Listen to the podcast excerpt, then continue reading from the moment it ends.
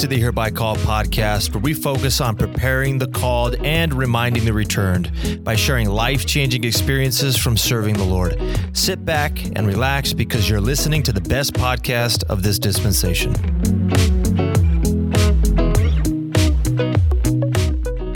Our church was at the end of a cul-de-sac uh, without, without a lot of streets um, going to it, and so we're we are crossing the street and we see headlights at the end of the cul-de-sac and they start coming for us. And so I was like, Elder, I don't have a good feeling about this. Like we need to take a, a right turn. So we made another um, evasive maneuver. I turn back and these guys get back in their car and are pulling out again. And I was like, oh my gosh, these guys are coming. We're being followed. Welcome back. It's Jordan, no Zach tonight. Sitting across from me is the Burley man, Josh Burley. That's right. I'm glad to be here. Thanks, Josh. Josh, let's just jump into it. Where where is what what's the name of your mission? I served in the Baltic Mission, Estonian speaking. And where is that? Oh, that's a common question. Um, it is on the border of Russia, across the sea from Finland. So if you can imagine the northeasternmost corner of Europe before crossing the Baltic Sea, that's where Estonia is. That's where my mission's at. Nice. And what it was it just Estonia or were there other countries? Um, and when I was in the MTC, the mission was redefined as Estonia, Latvia, Lithuania, and uh, Belarus. And so we had four countries, four languages. Wow. Uh, five languages if you count English. But yep. So what was your experience opening your mission call? Ooh, I, I had the jitters. I was so excited for it. And um, I remember everyone saying, look at the postage because if it's like a dollar twenty-seven, then you know you're going foreign. And so uh, we had everyone over. Wait, wait, what what was the postage though? uh, I think it was a dollar twenty-seven. hey, there might be some truth to that. hey, maybe um, someone tell me otherwise. Uh, but um, I remember we had all my friends and family over, and I was opening it and reading it and expecting to say a country or a city, kind of like is common. But when I read it, it said, You are called to serve in the Baltic mission. And I just stopped on that last note because I was like, what, where is that? and then I opened up the the mission map and and the way that it was outlined because Belarus wasn't a part of the mission yet. It kind of looks like kind of looks like uh, I don't know somewhere in Asia, and then Oh, like it doesn't show on the world. It's just like this yeah, it's, squiggle it's, of a it's just like a really close up. like there's water on this side and there's land on this side, and and I was like, uh, it's got to be like Asia, I think. I don't know. And then everyone was running, and uh, we got a map up, and um, I was like, okay, it's uh, Europe. And then they're like, what language? What language? And I kept reading, and they're like, or the the announcement said, uh, you will be called to speak the Estonian language. And again, just no idea what the heck was going on. like Estonian, never heard of it. And um, it was cool to to have such a unique call, but it was also super frightening to be like everyone that I know goes Spanish speaking somewhere. Like whether that's a Spanish country or that's stateside, and um, you know those are the experiences that I hear are, um, I guess you know Spanish related uh, missions, and so I had no idea what to expect, how to prepare, um, or even what to do, what clothes to get, anything leading up to this mission. So You, you didn't meet anyone that had ever served there. You had no you know what? reference.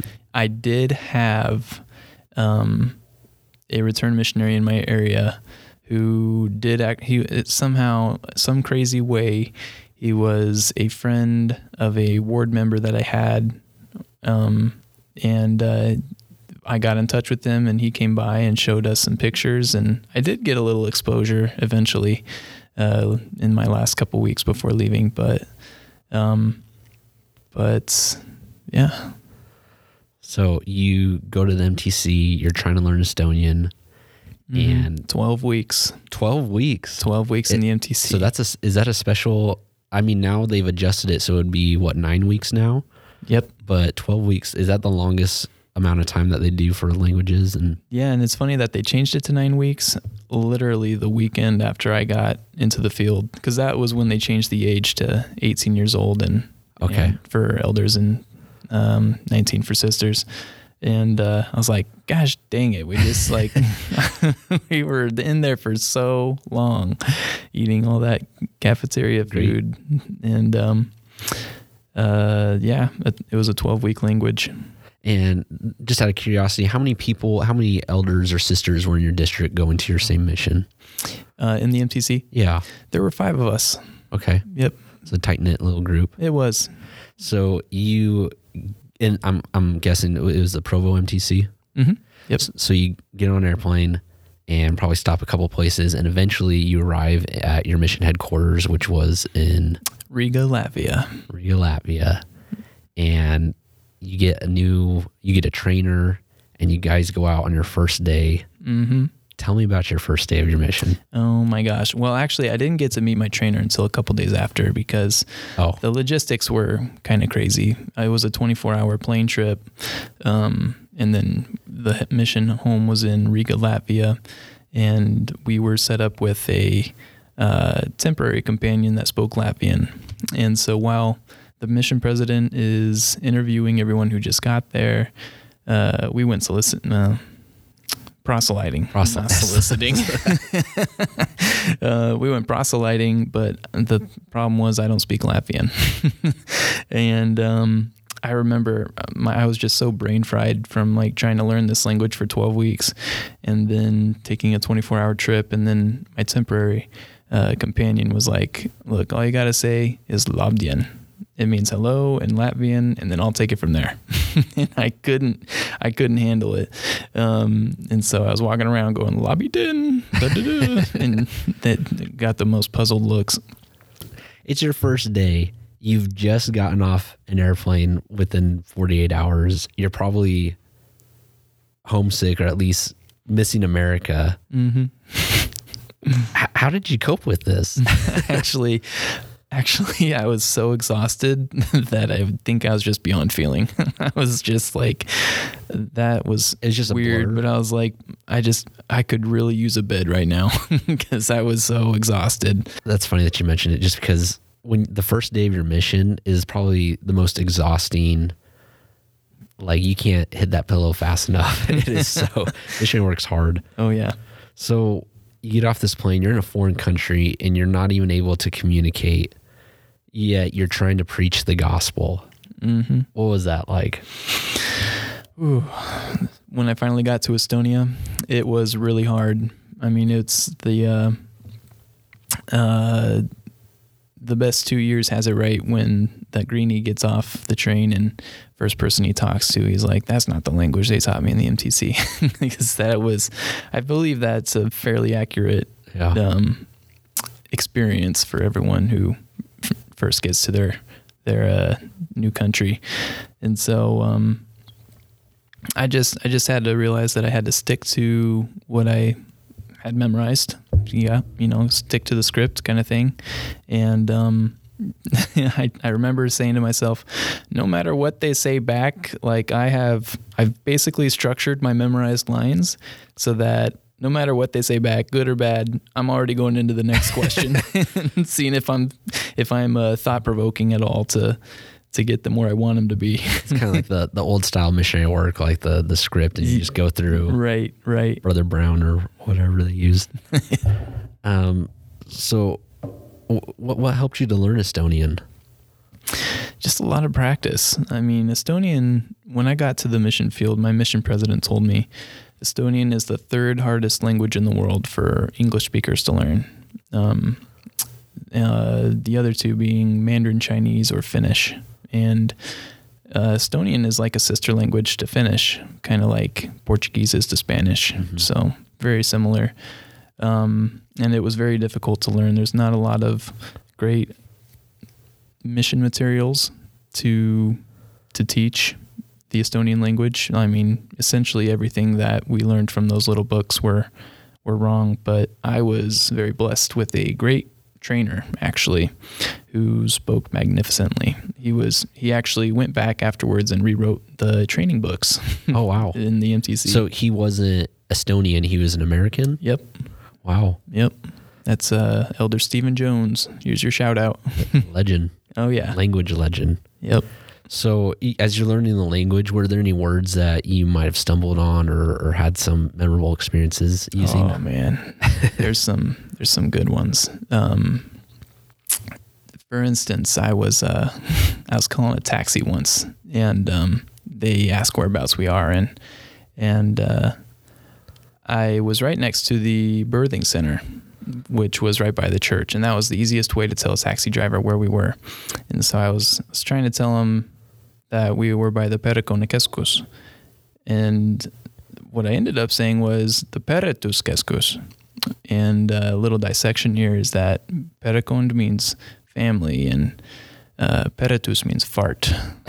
and so I told people I was right next to the farting center, and I could not get could not get any hits from that. So, and so uh, eventually uh, we got a ride. Eventually,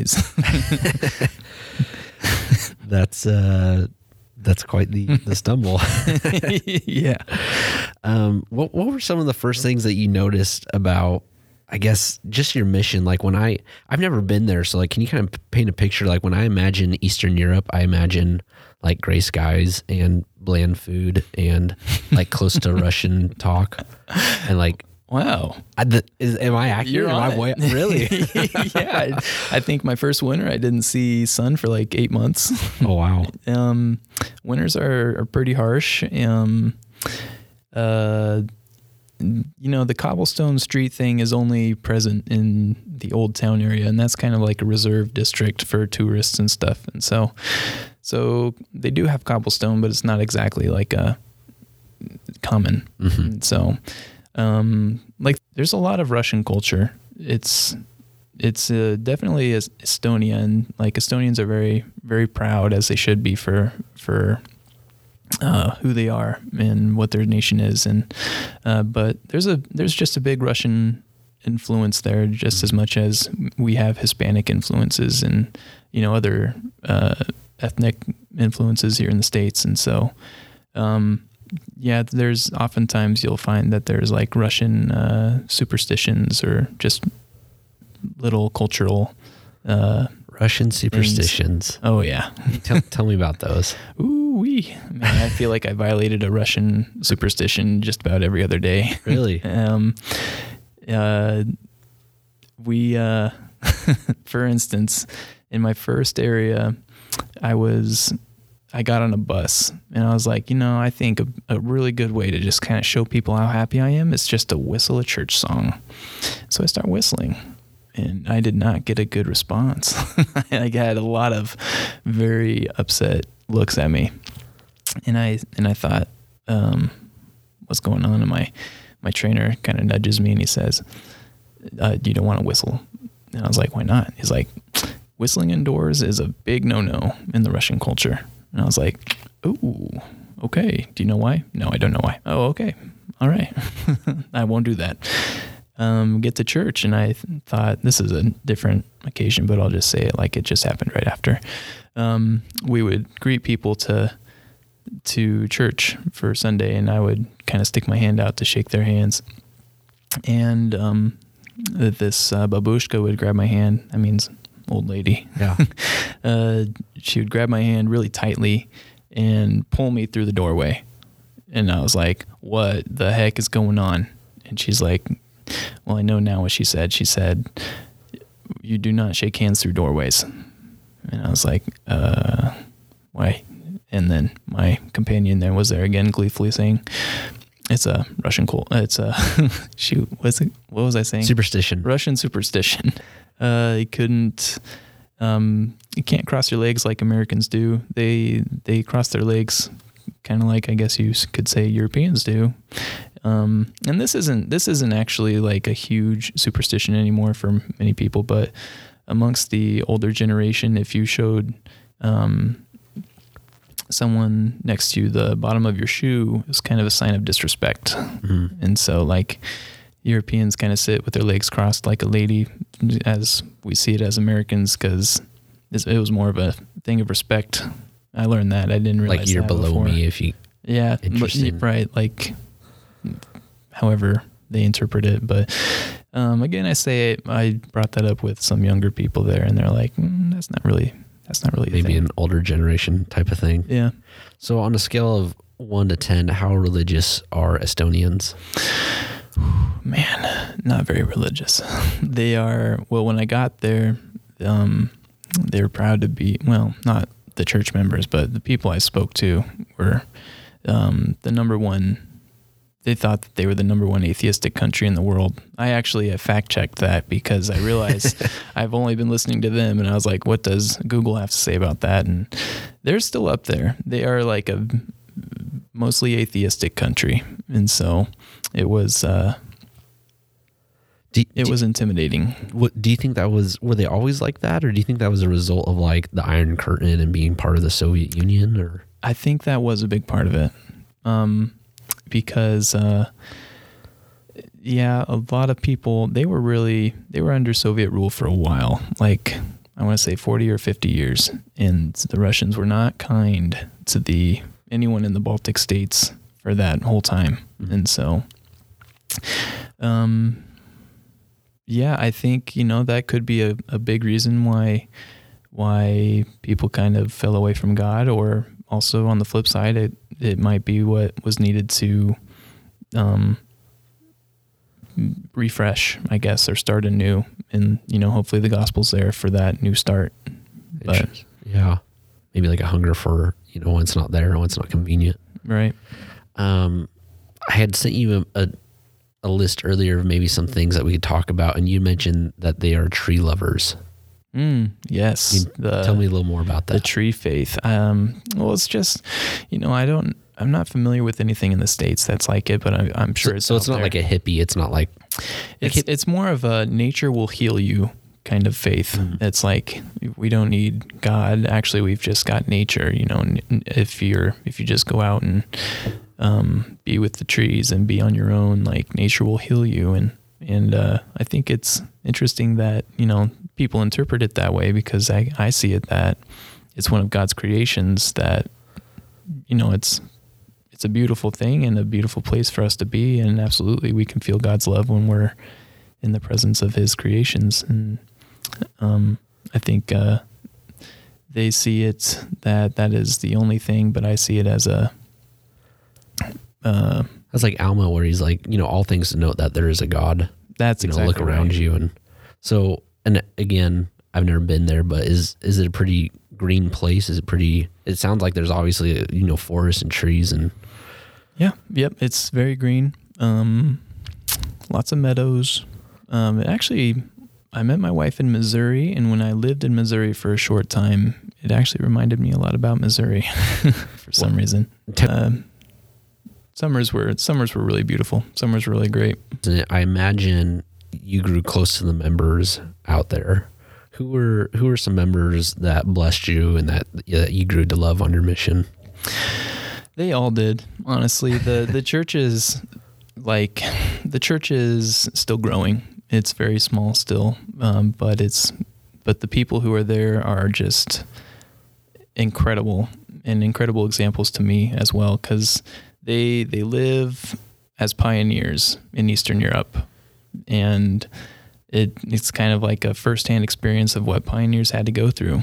Like their culture, their definition of church culture does not match like what stateside sees as church culture, and so um, they they are loving and they would drop everything to help us, and they want us to be with them, and it's incredible. Like just the amount of love that they have, and um, I when I got back, I truly knew what it meant to be a member of the church. It wasn't my mission that taught me; it was the members that I served who taught me what it meant. So, And you, said they're pioneers. And that you're the ward. I guess were there any wards out there? Or was it mainly branches or? How, uh, they were all branches actually. All, Yep. all branches, and then the Iron Curtain came down, and like I want to say it was like 1991 or 92. Mm-hmm. So how long had the, the you know how, how long had they been members of the church? Was it around that time, or had they kind of been practicing, you know, under the radar? yeah, well, um, someone's gonna gonna scrutinize me for not remembering all the church history of Eastern Europe. But, um, it's, from what I remember, a couple of the original uh, members of the church, uh, including uh, Tarmo Lep, who's now in the seventy, um, and um, uh, Brother P. Helgas, they ended up learning Finnish to read the Book of Mormon because we didn't have a, an Estonian Book of Mormon just laying around. Oh was- wow! And so missionaries from Finland came over to Estonia um, once uh, once the church approved it, and I, I want to say it's like ninety five by now or something.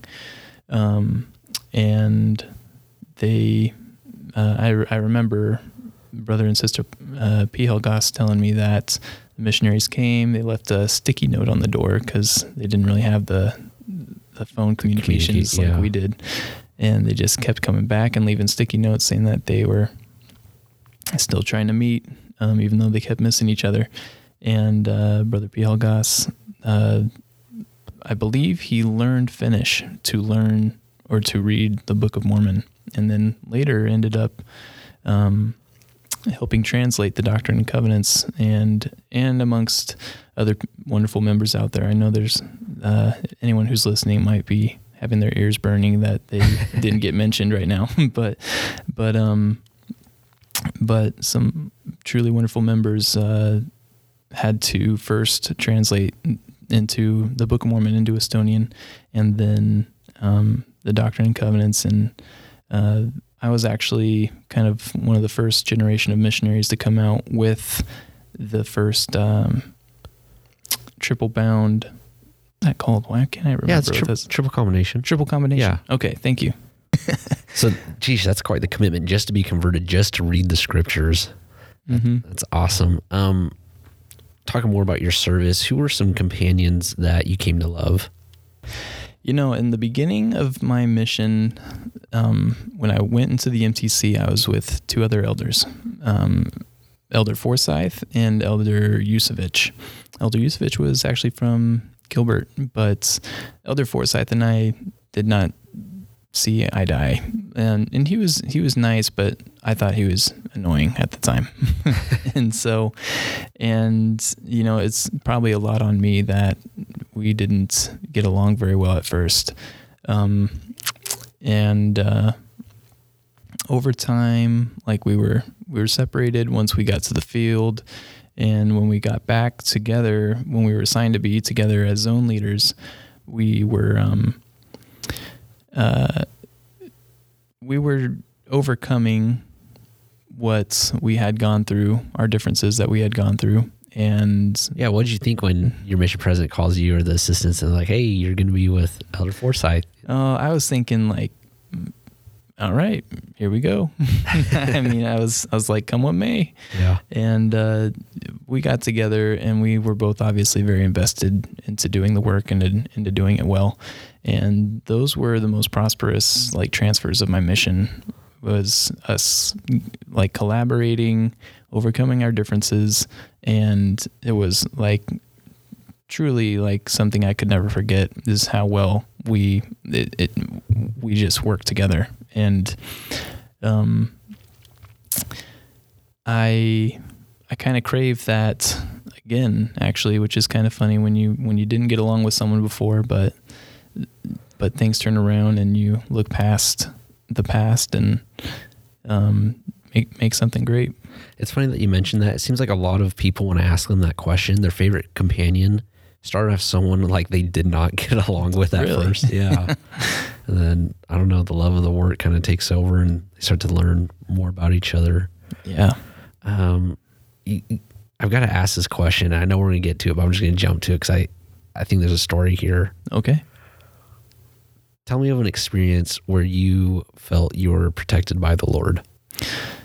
Um, so we, uh, I was actually with Elder Forsyth. Um, We were again the most like prosperous time of our mission, um, being that our whole mission, like our baptizing mission for, or I'm sorry, our our mission baptizing goal for the year was like 120 people, and like just to kind of give you an idea of like what we what we as a mission strive to complete because a lot of these other missions are like 120 a month kind of thing. Oh wow. Um, In Eastern Europe, or yeah, just- in Eastern Europe, like our mission was like we need 120 baptisms this year, um, and so like we we worked really hard for it, and we saw as a mission like in the month of April, it was really crazy. Uh, the assistants would text us every time there was a new baptism date because that's how infrequent they were. And one day, it was a single day that the assistants like blew up our phone with at least 30 baptism dates. And it was like, it was such a thing to celebrate.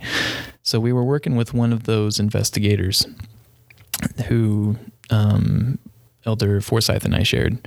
And he came in and said, Hey, by the way, is it cool if I have a friend who's coming to also, you know, hear these lessons? And we just about pooped ourselves because we never hear that. This is awesome. yes. and uh, and uh, uh, someone shows up in the parking lot in like a nice BMW and tinted windows, and we're like, "Wow, that's a nice car." and uh, he's like, "Okay, cool. He's here, so I'm gonna go out and uh, get him." And we're like, "Okay, cool." So we're tapping our feet, you know, just waiting around inside. He comes back and he's like, "Hey, um, so my friend wants to know if we if we can go to his house and check out this new computer that he's got." And we're just like, mm, "That's kind of fishy." And no, that's actually not in our plans right now. So we're like, "No, we really just need to have this lesson, and you know, maybe we can talk about that later." And uh, you know, go just go ahead and go grab him, and we'll we'll wait. And uh, our investigator was like, "No, no, that's." you know, I we should really just go check out his his computer. Come on, he like wants to to hear what you guys have to say, and it'll be cool. And I was like, uh, I just didn't feel good about it. I was like, that's not really what we're here to do, you know. But you know, we're we're just trying to keep you on track for your baptism date. Let's just have this lesson right now, and we can talk about that later. He's like, come on, let's just go outside.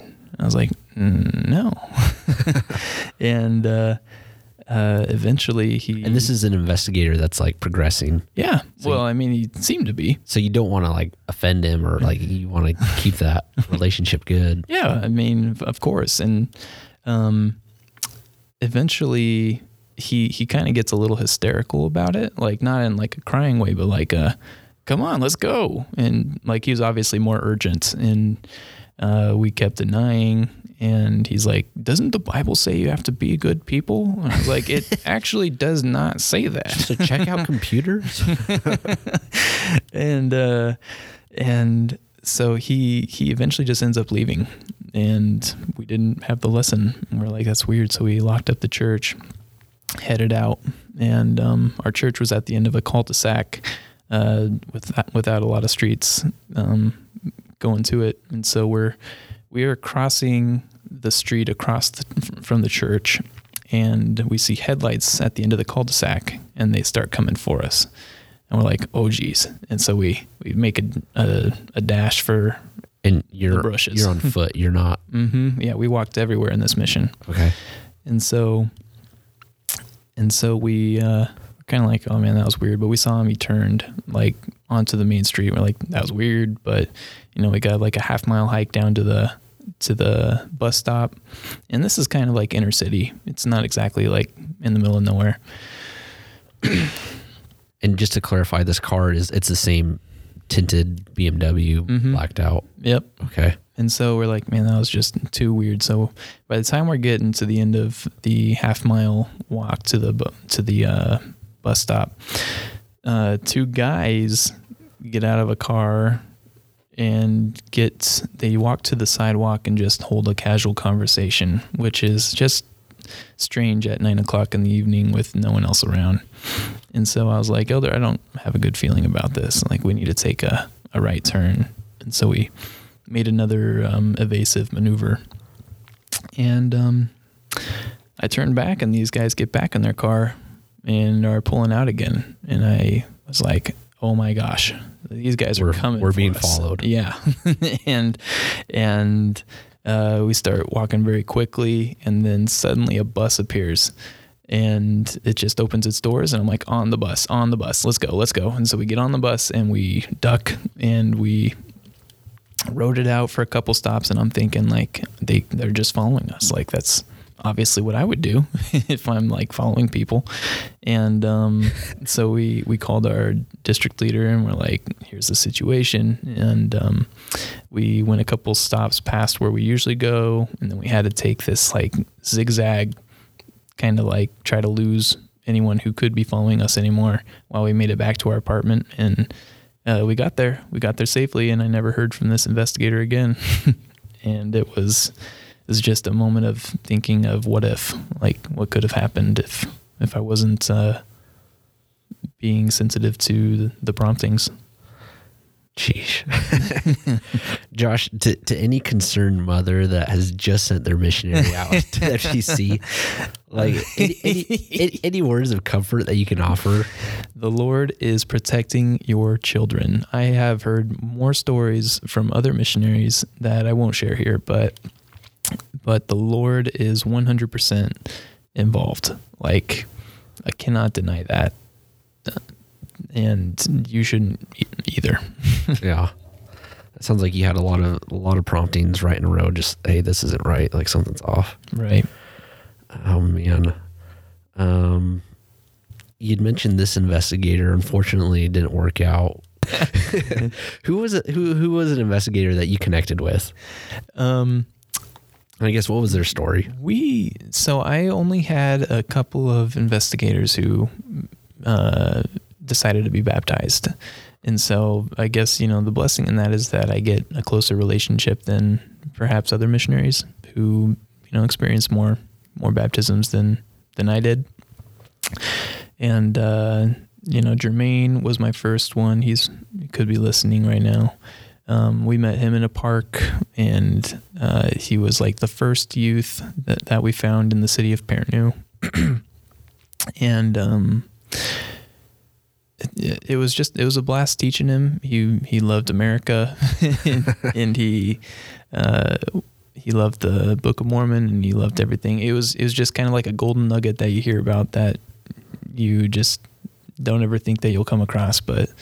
Um, I I still keep in touch with Jermaine, and it's still fun to see how his life's going. And uh, all these other members are also incredibly great. And when I think that I should be like faded out uh, by now, I've been home for like five years. I think I don't know. It's been a while. Um, I still get messages from from Estonian members who who reach out to me, and it makes me feel really good that that I'm still in their minds, and you know that I've had an impact in some way. That's awesome. And so Jermaine, when when you met him in the park, how how old was he roughly? Uh, 15.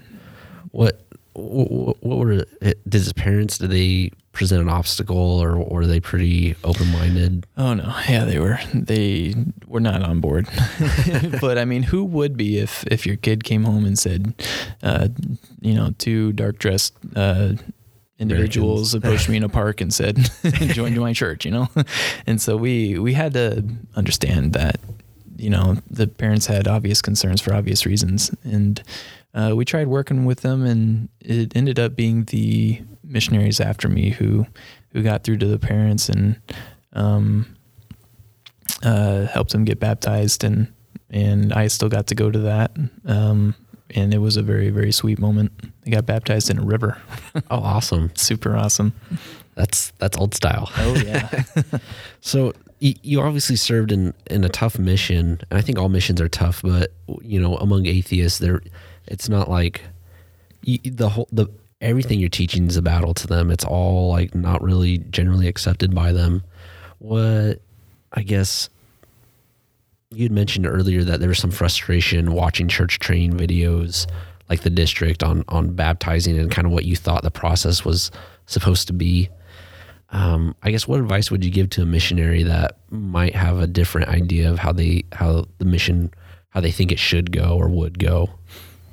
you know, I think this is uh, especially important to address with everyone, just how we define success as a missionary.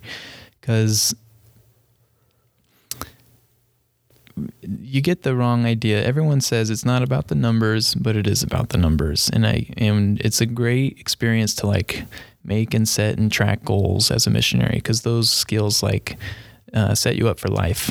Um, however, it's it's really difficult when the church says that you know we have these training videos like the district series. And you know as long as you follow what they're doing like you know you'll you'll experience success. And but meanwhile these training videos are like they're ending in a baptism. Yeah everyone ends in a baptism. And you know they they progress all these people all the way through. And even if while they were you know doing the production for that series even if they didn't actually you know uh, get everyone in the water, it was still like I should have a baptism by now. but meanwhile, I was I was honestly lucky. I think I even went one or two weeks without a single lesson, and I just walked the city all day, every day, because like we the members have referred everyone they know, and um, we have no one to teach, and we're just we're really just you know all the doors have been knocked at least six times in, in the small city of Pärnu, and we're just out here looking for anyone who will hear us. And so it's really difficult to have a high spirit when everyone's told you that you should be progressing by now, especially in your training. And I think it's important that people are aware that it's not everything to be baptizing all the time. What is, and um, this is like the the softball question. What is success as a missionary? Your greatest convert is yourself. And so if you if you went out looking for the one, because we always you know love quoting Doctrine and Covenants that as long as you have brought one soul into me, great is your victory, or however the quote goes. um, if you were working as hard as you could as a missionary, you would be your greatest convert, and you should know what it takes to be a good member and and how to reciprocate that in your life moving forward and in your family's lives and in your friends' lives and and missionary work shouldn't stop it should it should stop with the rigorous schedule, but it shouldn't stop in your spirit. Mm, I like that. And even though you served in, I guess my, my biggest fear would be that someone would be listening to your podcast, maybe not a member of the church, and be like, that guy just wasted his time. But like, what is a testimony that you gained on your mission that like obviously still continues to bless you today?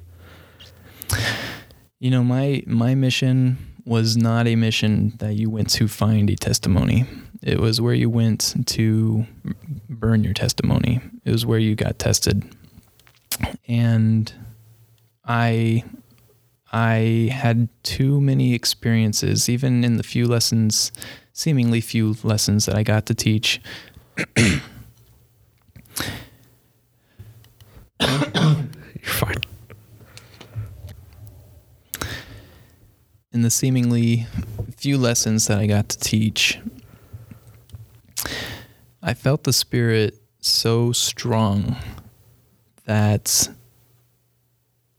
I I was more enlightened than I had ever been before.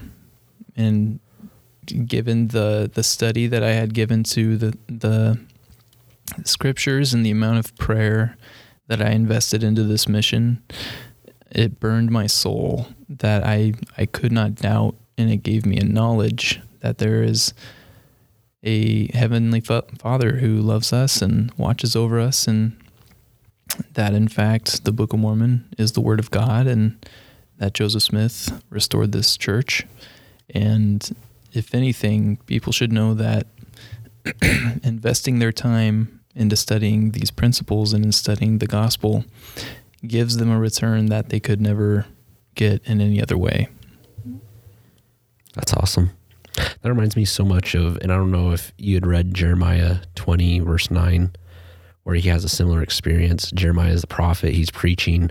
Seems like the Lord calls, you know, in, in Doctrine and Covenants and the New Testament talks about how the Lord calls the weak things to proclaim these great things, these marvelous truths that we're doing as missionaries. You think you're like this awesome 19 year old, and then you read that scripture, you're like, man, the weak things of the world. but Jeremiah's having a tough time and he's preaching to the people, and no one wants to hear what he has to say. And uh, in chapter 20, verse 9, he says, Then I said, I will not make mention of him, talking about Heavenly Father and of the gospel. He says, Nor speak anymore in his name. But his word was in mine heart as a burning fire shut up in my bones. And I was weary with forbearing, and I could not stay. It seemed like you had this similar experience where you had read the scriptures so much and had prayed, and like you said, invested so much time in the gospel and learning and, and in preaching it that you didn't have the capability to to not preach it, to not burn, you know.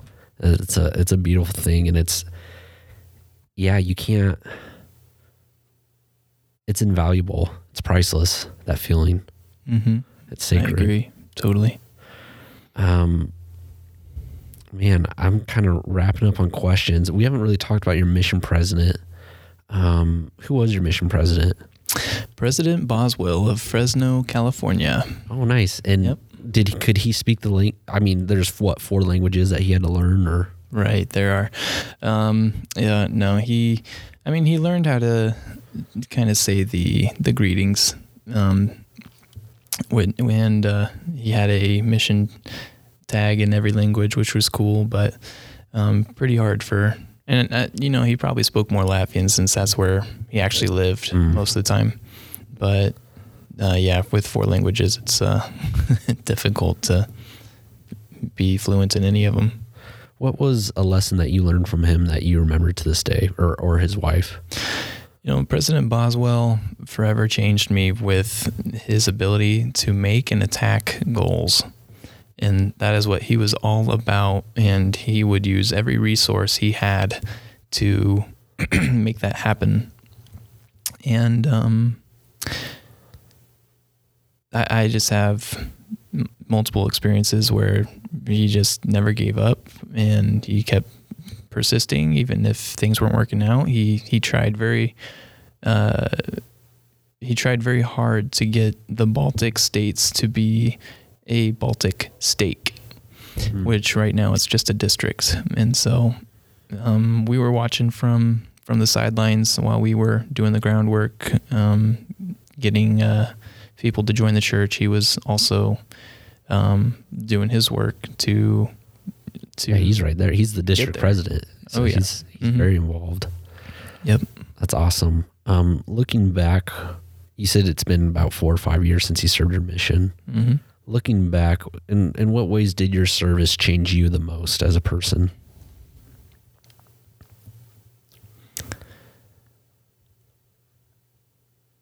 I feel more confidence in doing things that I don't know anything about that scare me. Multiple times in my mission, I had, well, one, I had to learn Estonian. I've never done that before. Two, I, I got to be a district leader. I had never done that before. Three, I got to be a zone leader. I've never done that before. But every step of the way, I was reliant on the Lord, and and he he helped me to be the best person I thought I could be. Um, and that that is a principle that I still apply. Where, regardless of the hard things that come up, I know that I can get through it. It's just a matter of of prayer, thought, and perseverance. But your experience, if you wouldn't mind sharing, kind of your your experience coming home from your mission and maybe some of the difficulty that you had. Sure. Yeah. You know, I, I think about it a lot. When I got back from my mission, I went into a very heavy depression, very heavy. Um, and it was another thing that I, that, you know, with the Lord's help, I'll overcome this too. But it took me like two years of suffering to the point where I was like, Mm. I actually don't think I can. Like I I don't feel like like I'm ever, ever going to get rid of this and like I'd never feel happy. and and why is that? Like I served a mission and and you know I gave myself and you know granted I I I mean some of the things that I, I take away from this is because I know I'm not the only one. I know there's a lot of people who come back from missions, and I think why is it that you know a lot of these missionaries are are going into this awful depression? And for one, I think that they need some time to heal when they get back. And you know, quickly, sometimes they just get back and they're like, "Oh, school starts next week," and so they just you know are already enrolled in the next semester um, either that or they're like, I need to get my job and I need to get on my feet. I need to get out of this house or or whatever, whatever it may be. And I I think that they need to be able to adjust at their own pace. And there's a lot of there's a lot of peer influences um, who suggests that you know you really need to get your life started right now. Like, look, you've put it on hold for two years or eighteen months, and you need to get out there and go. and sometimes you're just not ready. Sometimes like you don't even know what you want to do. Yeah, we definitely have this this church culture of like, let's move, let's go, let's you know, we're married at 21, 22, 23 and which is not normal by the world standards. And I'm not I think you should get married sooner than later, but don't rush into any decision hastily, you know, especially that kind of decision or even going to school and like what, mm-hmm. I don't know. I agree. It's I've, tough. I mean, I've been, I was going to school for three years before I even figured out what I wanted to do. Mm-hmm. And then that, that took another uh, degree change and added another four years. and so Josh, coming home from a mission like you had and you know experience some some of this depression, um, this overwhelming cloud that you just feel won't go away. What what advice would you give to someone going through something similar? Well, I would say that something that ended up helping me a lot, but I I had to come around to it was getting outside help. And I mean medication and I mean a psychiatrist and I was really I'm more sad that I thought that that was a weak thing to do. Eventually, it kind of came down to it where I was like, is my life even worth the money I'm trying to save by not going through those things? Like, because I'm miserable, oh and, and I don't I don't find joy in anything. It's all temporary, and and eventually, I just learned later that it is worth it to get the help you need sooner than later because you have you have a good life to live. You have a lot of blessings and the Lord is absolutely ready to bless you after especially a good service. And uh, and you know there's opposition that comes with resources sometimes and and I think a psychiatrist, I think medication, it's all very good things that will help you get back on your feet. Josh, wrapping up, would you mind sharing your, your testimony in, in Estonian with us? Yeah, sure. ma tean, et Jeesus Kristus on meie päästja. Joosef siis Smithi kaudu ta taastas oma kiriku maailmalle. Ta armastab meid. Ta tahab, et me elame temaga jälle. Ja me oleme kõik tema lapsed. Ja ma ütlen seda Jeesuse Kristuse nimel. Amen. Amen. Thanks, Josh. Mm-hmm. If you like what we're doing here at Hereby Called, please like and subscribe to our podcast. Share them with your your family and friends, especially missionaries who are going now or who have returned.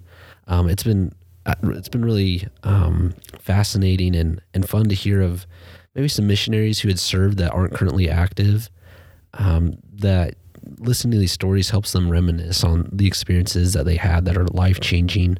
Uh, even if their testimony is not there, there's still so much growth that comes from serving a mission. Um, but Josh, thanks again for coming on, and we will see you guys later. Thank you.